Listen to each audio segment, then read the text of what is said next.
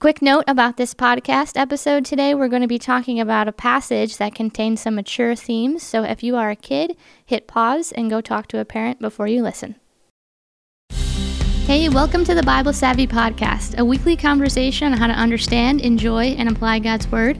I'm your host, Nikki Lucas, and I'm joined by Executive Pastor Eric Ferris and Teaching Pastor Clayton Keenan. We're about to jump into another passage from the Old Testament book of Leviticus today. Eric is our comma guy, so we're going to get right to it. Eric, what passage are we looking at today? We're looking at Leviticus chapter 20, and before we have Clayton read verses 7 through 24, a, a quick fun story of something that happened at church a few weekends ago. So it was a communion weekend, and I'm in the in the back of the auditorium at our St. Charles campus, and on communion weekends, uh, we have our elders who are available to pray for people while we're taking communion. And so I'm in the back of the auditorium. There's some elders in the back. And Pastor Jim is leading communion from the stage and he's giving instructions. And there's kids in the auditorium. And so he, he says to the kids, he's telling them, You're welcome to celebrate communion, um, as long as you understand what you're doing and your parents are cool with you participating. But the way he said it was, you you are welcome to uh, celebrate communion as long as your parents have had the talk with you.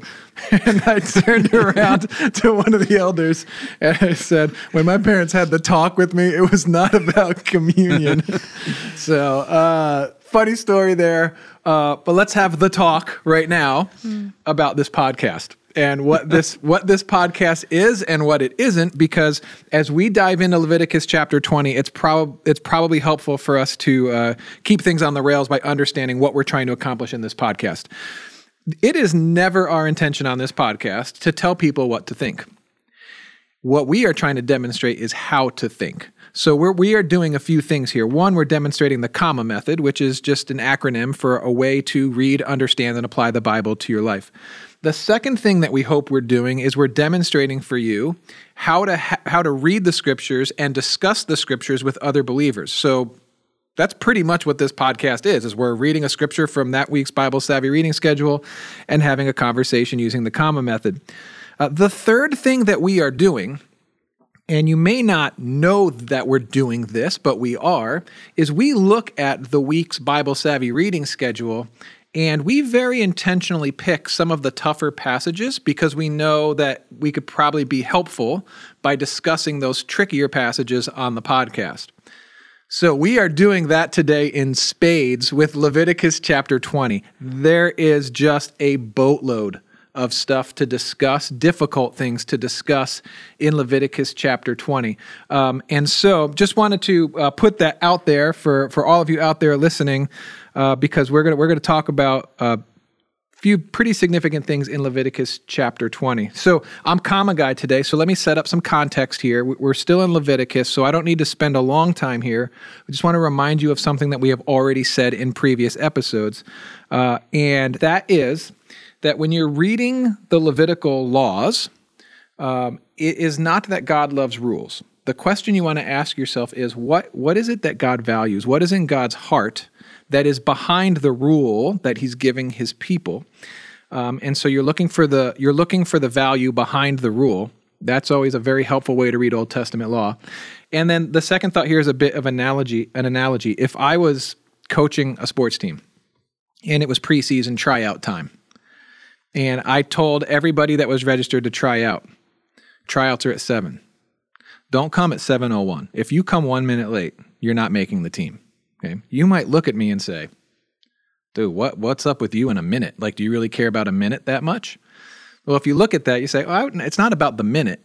It's about the discipline of being there on time, being ready, because I'm trying to create a certain culture. I'm trying to form a team to be a certain way, right? In the same way, God is forming the nation of Israel. He said, I will be your God and you will be my people. And he wanted to accomplish his purposes through this group of people. So, a lot of what you're reading in the Old Testament law is God forming this society, forming this nation to be the kind of people that he's created them to be, to accomplish the purposes that he wants to accomplish. So, there you go. There's some context as we jump into Leviticus chapter 20. And now Clayton is going to read. All right, Leviticus 20, starting in verse 7. Consecrate yourselves and be holy, because I am the Lord your God. Keep my decrees and follow them. I am the Lord who makes you holy. Anyone who curses their father or mother is to be put to death. Because they have cursed their father or mother, their blood will be on their own head. If a man commits adultery with another man's wife, the wife of his neighbor, both the adulterer and the adulteress are to be put to death. If a man has sexual relations with his father's wife, he has dishonored his father. Both the man and the woman are to be put to death. Their blood will be on their own heads. If a man has sexual relations with his daughter in law, both of them are to be put to death. What they've done is a perversion. Their blood will be on their own heads. If a man has sexual relations with a man, as one does with a woman, both of them have done what is detestable. They are to be put to death. Their blood will be on their own heads. If a man marries both a woman and her mother, it is wicked. Both he and they must be burned in the fire, so that no wickedness will be among you. If a man has sexual relations with an animal, he is to be put to death, and you must kill the animal. If a woman approaches an animal to have sexual relations with it, both kill the woman and the animal. They are to be put to death, their blood will be on their own heads. If a man marries his sister and the daughter of either his father or mother, and they have sexual relations, it is a disgrace. They are to be publicly removed from their people.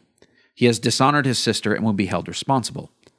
If a man has sexual relations with a woman during her monthly period, he has exposed the source of her flow, and she has also uncovered it. Both of them are to be cut off from their people. Do not have sexual relations with the sister of either your mother or your father, for that would dishonor a close relative. Both of you would be held responsible. If a man has sexual relations with his aunt, he has dishonored his uncle. They will be held responsible. They will die childless. If a man marries his brother's wife, it is an act of impurity. He has dishonored his brother. They will be childless. Keep all my decrees and laws and follow them, so that the land where I am bringing you to live will not vomit you out.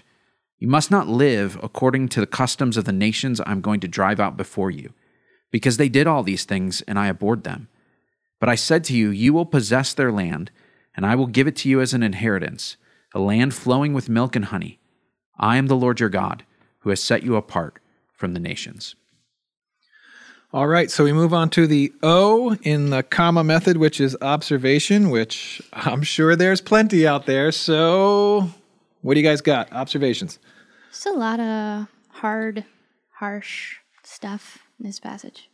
What do you mean by harsh? Uh, it's like, well, if they do this, they should be put to death. If you do that, you should be put to death. I mean, it's just over and over and over again. Yeah, there there is definitely a lot of um, yeah. It, it feels it feels like there's not a lot of wiggle room here, uh, and and it's the most extreme kind of punishment that can come on someone for doing any of these things. Yeah, could you imagine if the only thing you knew about God, or only your only thoughts, were through the filter of reading this portion in Leviticus 20? Yeah. you'd have a certain you'd have a certain uh, perspective on what God is like. Yeah, and for I, sure. I know a lot of people who have read stuff like this in the Old Testament, and they say, "Gee whiz, what was wrong with him back then?" You know, like they're they're familiar with Jesus, and they get the sense of like, look, he's the guy who welcomes kids. He's you know, love your neighbor, this sort of thing. Like, what what was wrong with God? You know, a couple thousand years earlier, did he like have some time to cool off? Did he go to therapy? Like, what what happened? Did he go to therapy? I love the question is, what was wrong with God? I was actually wondering why Clayton has friends that still say "gee whiz." Sorry, that's that's my translation. gee whiz, Clayton. Golly. Actually, that's what that's what Clayton says. Gee, Yeah. gee whiz. yeah, that's a that, that is a that is a question I have fielded a lot as a pastor. Why does God seem so mean and angry in the Old Testament, but so nice and happy in the New Testament? Um, to which I normally respond a few things. Uh, primarily, read the Gospels again, everybody, and ask yourself if Jesus was always as passive and as kind and soft spoken as you know movies make him out to be. He's pretty confrontational sometimes and very much demonstrates what God likes and does not like. So I don't think it's I don't think it's fully true to say God was mean in the Old Testament and always nice in the in the New Testament.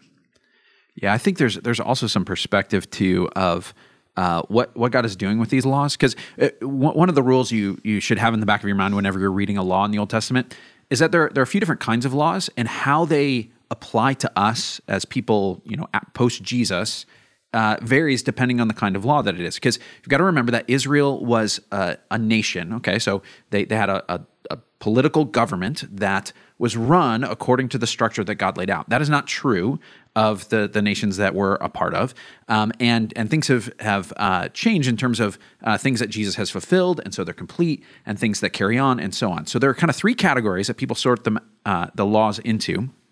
And these categories are not like labeled there in the Bible. These are just people who have looked and tried to make sense of it. They've, they've put these labels on it. So there are some that we call moral laws. Those are ones that carry on. So do not murder, do not lie, do not steal. Those those ones that we say those are universal for all time. There are others that are ceremonial laws. Those are ones that have to do with kind of the worship life of, of the people. We've read a lot of those in Leviticus about sacrifices and things like this. And then there are what we call civil laws. Those are the ones that are about the government. That's how society is run. Um, and so what we have in this passage is a tricky combination of two of those categories. We have some some aspect of this. There are moral laws. These are laws about sexuality that are reaffirmed in the New Testament. So we know that they carry on that you can't sleep with you know your relative that's still not okay um, but there are also civil laws connected to it meaning there are civil punishments for what can happen. And so we get very hung up about the fact that uh, on the one hand there are things that god would say no these are still standards i have for you. And on the other hand there are things that he would say no don't do that in your society. I'm not uh, calling you to have the death penalty for this huge list of sins. Yeah and it's virtually impossible to c- cleanly separate those two categories. You, the ceremonial laws you can pretty easily set aside and say that was the sacrificial system, the temple system. Jesus fulfilled that through through the atonement on the cross, right? So you can pretty easily take that whole category and say, okay, I can understand how Jesus would be the fulfillment of that, and those no longer apply to Gentile believers. The civil law and the moral law, I've heard people say, well, you shouldn't legislate morality. Well, we do it all the time. I mean, shoplifting, or I mean, if you think about the laws that govern society, they're they're so intertwined with morality yeah. that you cannot separate the two. So it's a it's a it's a tricky thing to navigate. So, uh, what other observations do we we have in Leviticus twenty? Well, it's uh, it's all about sexuality here, um, and so that's a, that's a, a, that's a touchy subject in our society uh, for lots of different reasons. Um, some of these are things that um, you know that that just again it's intense to cover all of these sexual things, uh, and then there are there's at least one thing in here that uh, m- most people in our society would say uh, this is not morally wrong, and yet God is saying it's morally wrong. So that's homosexuality. So it talks about a man sleeping with another man as one, one would lie with a woman. So that that in there, not only is our society saying why are you so hung up about sex, but why are you condemning this, which we would say is not something to condemn, it's something to, to celebrate and affirm? Yeah, I was reading a, an article this morning that you know, you always wonder if you can what what studies you should believe, right? And you know, this Gallup poll or or this poll, but was it came out that five now five percent of the U.S. population identifies at least as same sex attracted. Um, and so this this for sure is a topic that's becoming more and more prevalent in our society. Um, I, I can remember several years ago preaching a message from Genesis, and it didn't dawn on me until I preached it, and a few people stood up and walked out of the out of the church. I was like, "Oh, I just said something that's very countercultural," which wasn't always true. Even in my lifetime as a pastor, I, I said something from the pulpit that I think 15, 15 20 years prior would have been completely culturally accepted. I was preaching in Genesis talking about marriage. And the three points were marriage is permanent, not temporary, uh, monogamous, not polygamous, and heterosexual, not homosexual. And I took it right out of the the Genesis text where God creates man and woman for this reason the you know the woman will you know leave her family and cleave to the man and and as soon as I said that I was like oh that's right society culture has shifted and now something that used to be in the morally wrong category, culturally speaking, has now slid over to the acceptable category, but has God changed his mind on the topic? Right. And when you read Leviticus 20 on these kinds of things, you oh gosh, like now we're in it. Yeah. And I think sometimes when Christ followers, when they read that, those passages that talk about uh, sexual sin and homosexuality, they read that and they say, "Well, that's that's what God's word says." So that's it's wrong. It just says what it is. But they'll then take it and they communicate it with people who have different opinions than them very harshly. It's it's not very loving. It's not kind. It's it's it kind of shuts the conversation off and creates a lot of division.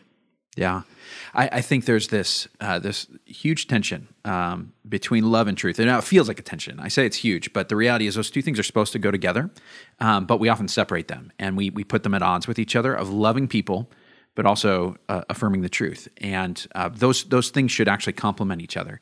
Um, but it is it is really difficult when we're talking about homosexuality. Uh, people's experiences in churches have been really hard, especially w- when people have misused passages like this one. And so um, there may be some people listening to this who that that's your experience. So you maybe you grew up in a church or you found your way into a church. And however you describe your internal experience, maybe you say I'm I'm same sex attracted, or you say I'm gay or bi or lesbian or whatever label you use. You know, you know people have applied these moral rules to me, and and I, I have felt rejected by churches. So here's what I want to say loud and clear: I cannot address everything that I would like to. This is a massive conversation. But there are a few things that I want to make sure anybody who that's your experience, you hear this, okay? For, first of all, we know that this is really hard for you. So, so sometimes people throw out what the Bible teaches about this as if it's a, simple, straightforward kind of thing. But for you, the experience of finding out, realizing that you are attracted to people of the same sex, uh, it, for most people, that is an incredibly distressing thing uh, because th- all of a sudden it throws off the script for things. And I've never met a gay person who said, "Oh, I just decided to do this." Like every one of them is like, "Why would I choose this for myself? This is not a, an, an easier, better life for me." And so uh, we we acknowledge that, and we acknowledge that the additional pressure of trying to read the Bible with that experience, when everybody in the world is shouting about what you should do or shouldn't do, and the people on the right think that you're a problem, and the people on the left think you're a cause, and everybody's trying to use you for something, it is just a high pressure situation to figure out your own sexuality and your own spirituality in this cultural environment. And so we acknowledge that this is really hard. Second thing I want you to hear is that um, the, the Bible is clear that what is prohibited is the action of having sex with someone of the same sex. It is not the fact that you experience those attractions. So just think about this way. So the, the typical straight guy, so I'm talking for myself, if I, I know, like if I walk into a room I, I recognize when there is a good looking woman there in a way that I don't for a good looking man. It just isn't instinct for me. That's just how I'm wired, right? But just because I notice that doesn't mean that I have engaged in lust or I've cheated on my wife or, or committed any sin at all. It's just the way I'm wired. And I've got a choice now what to do with that. I can I can act or think in a sinful way about that. But the fact that I notice that is not the sin. Same goes for you. A lot of people walk around thinking, am, am I perpetually guilty and condemned and ought to be ashamed because this is the way uh, you know I find my my attractions going. And the Bible says no, the attractions are not the sin, but your choices might be sinful. So in, in another way to put it, temptation is not sin. Temptation is not sin. Yeah, something to point out here on that is Jesus was tempted in every way.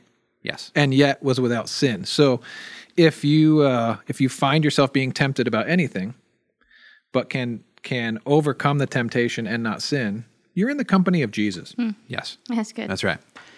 Another thing I want you to hear um, we know that this is going to be costly. To follow Jesus in this way is, is a big ask. And, and the truth is this there are some commands in the Bible that are that are harder for other people to follow than others because of your circumstances. And for you, this is one of those. And what you're being asked to say no to, very likely, is something that is a genuine cost.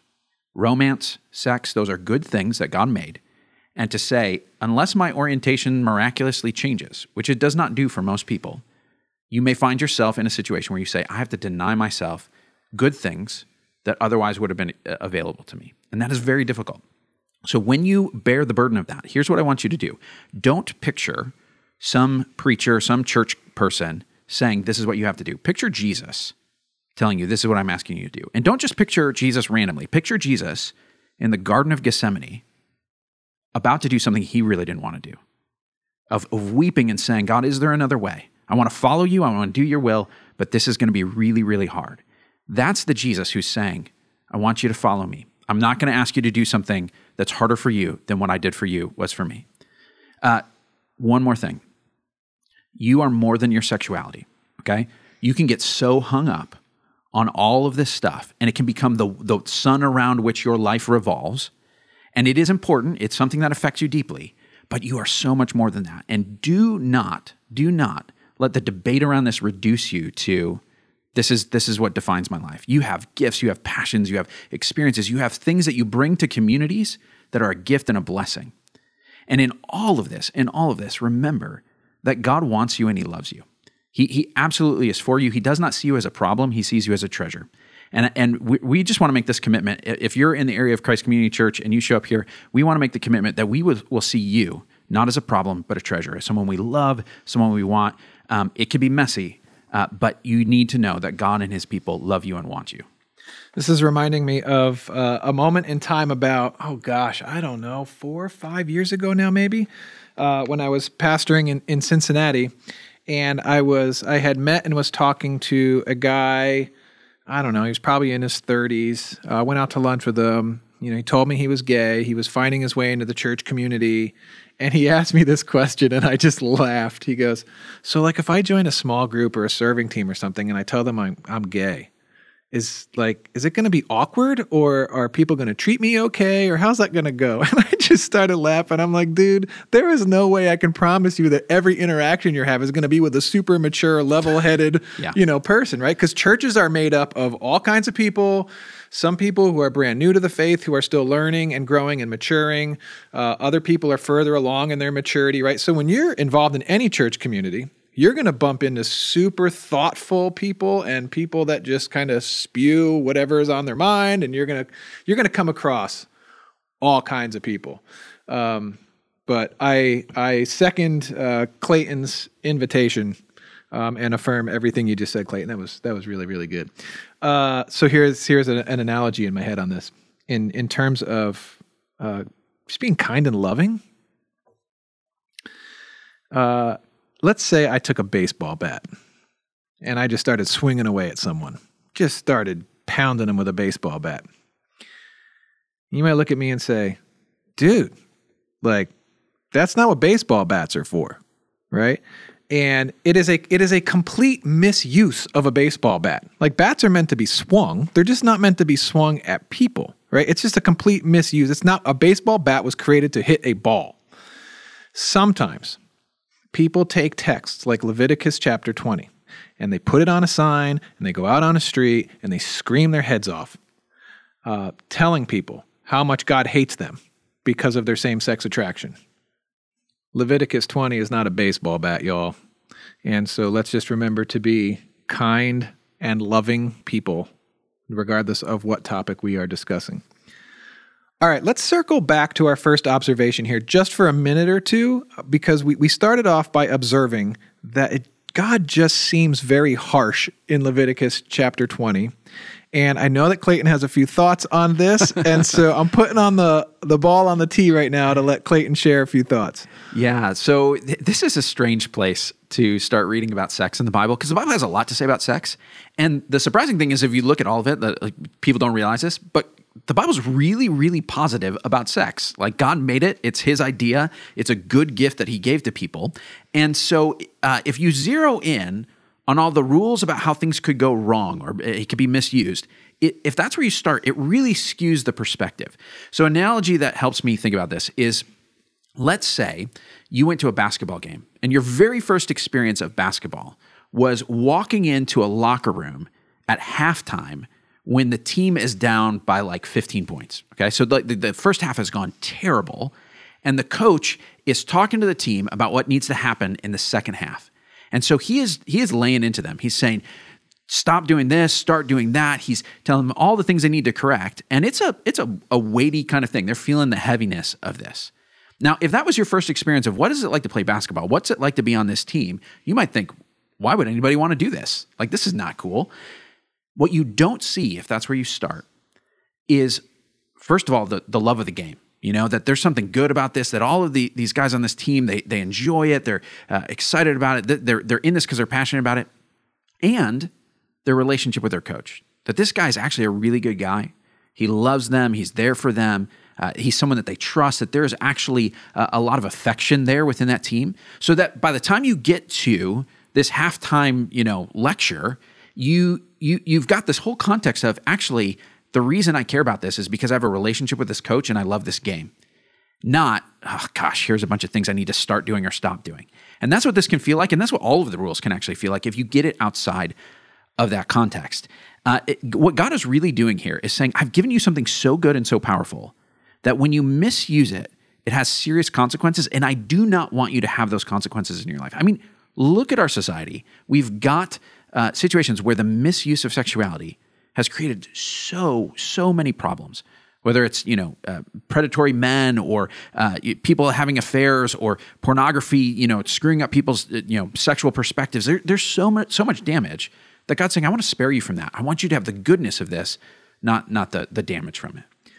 Let it be recorded in the annals of podcast history that Clayton Keenan just used a sports analogy. Sports! Sportsing. Man, right. I, w- I wish I had my sound effects ready to go. I feel so ill prepared for what just happened. All right, context we've done, observation we've done. Let's move on to message. And uh, because we know that we are uh, already pushed the time limits on this podcast episode, uh, we're going to land this plane pretty fast. Here, here is a message uh, that we draw out of this text for Leviticus chapter 20 we, we, started by saying, man, it just feels harsh. The reality is, some things are serious, and some things are more serious than others. And so, the message that we're going to pull out of Leviticus chapter 20 is that it, we would, it would be good for us to take seriously the things that God takes seriously. So, we're going to give you 45 seconds to ponder this question Lord, are there things that you take seriously that I haven't been taking seriously.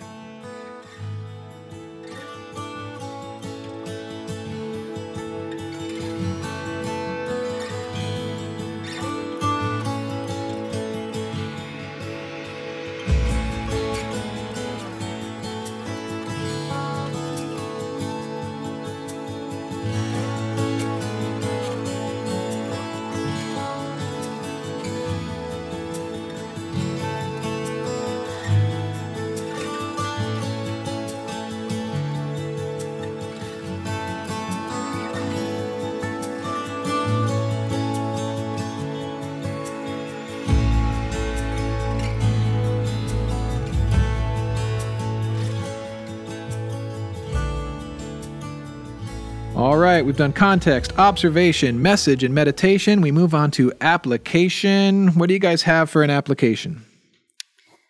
Uh, just thinking about the taking seriously the things that God takes seriously. Um, this passage, even though we talked about a lot, uh, it brings up a lot of questions still. There's a lot of things that we didn't get a chance to address. And I think what's important when we read passages like this is obviously it, God takes it seriously because it's in His book. And when we don't understand a lot about it or we have a lot of questions left from it, we need to take seriously the act of actually digging into it and learning more about it. Um, that means spiritual discipline of just having good conversations with people, uh, reading books, getting in touch with resources that teach us how to wrestle with the passage in a way that helps us to learn more about what God values, and then how to go out and love people with it. How do we live it out the way that God wants us to live it out? Yeah, there's a, a couple of uh, resources that might be worth following up on. Um, one, one about each of our, our topics here in terms of God being harsh and about uh, sexuality. So, in terms of God being harsh, there's a book called God Behaving Badly by David Lamb. David Lamb is an Old Testament professor. We've actually had him here to speak uh, at our church, and uh, he's a great guy. And he wrote a book about all the things in the Old Testament that people look at and say, "What was wrong with God back then?" Uh, and so uh, it, he, it's it's a fun book to read, um, and and I'd recommend that. The second book uh, on in terms of uh, homosexuality is a book called "People to Be Loved." By Preston Sprinkle, which is a name that always makes me laugh a little bit. Um, but it's a really good book. It both covers the biblical passages about uh, homosexuality, and then uh, what's really helpful is the whole second half is how do you relate to people? How do you talk about it? Uh, how do you how do you live in a world where this is a thing? Um, and so I'd, I'd, recommend that. The other thing I'd recommend is I actually did a sermon on Leviticus 18, which is a parallel passage to this, uh, about four years ago. We're gonna uh, post a link for that, but you can go search for that on the uh, Christ Community website. Uh, the title of the, the sermon is actually Old Testament sex laws. Yeah, we're going there. So that's that's where you can find it. That's a long sermon title. What was the title of the the book you mentioned about God in the Old Testament? What was that one? God behaving badly. Okay, and the name of the author? David Lamb. Okay, David Lamb is much better at titling his stuff than you are. that is for sure. All right, friends, that is all the time that we have for you. We know we've covered a lot. And as far as those uh, resources go, you can find them in the episode description of the podcast. So just click on those and uh, you can learn more about what we just talked about. Uh, we hope you'll join us next Monday. In the meantime, if you are not following along with, with the reading plan, you can go to BibleSavvy.com to download it and to start reading along. Don't forget to subscribe and leave a review on whatever platform you're listening on. You can also email us at podcast at BibleSavvy.com. Tell your friends, and we'll talk to you next week.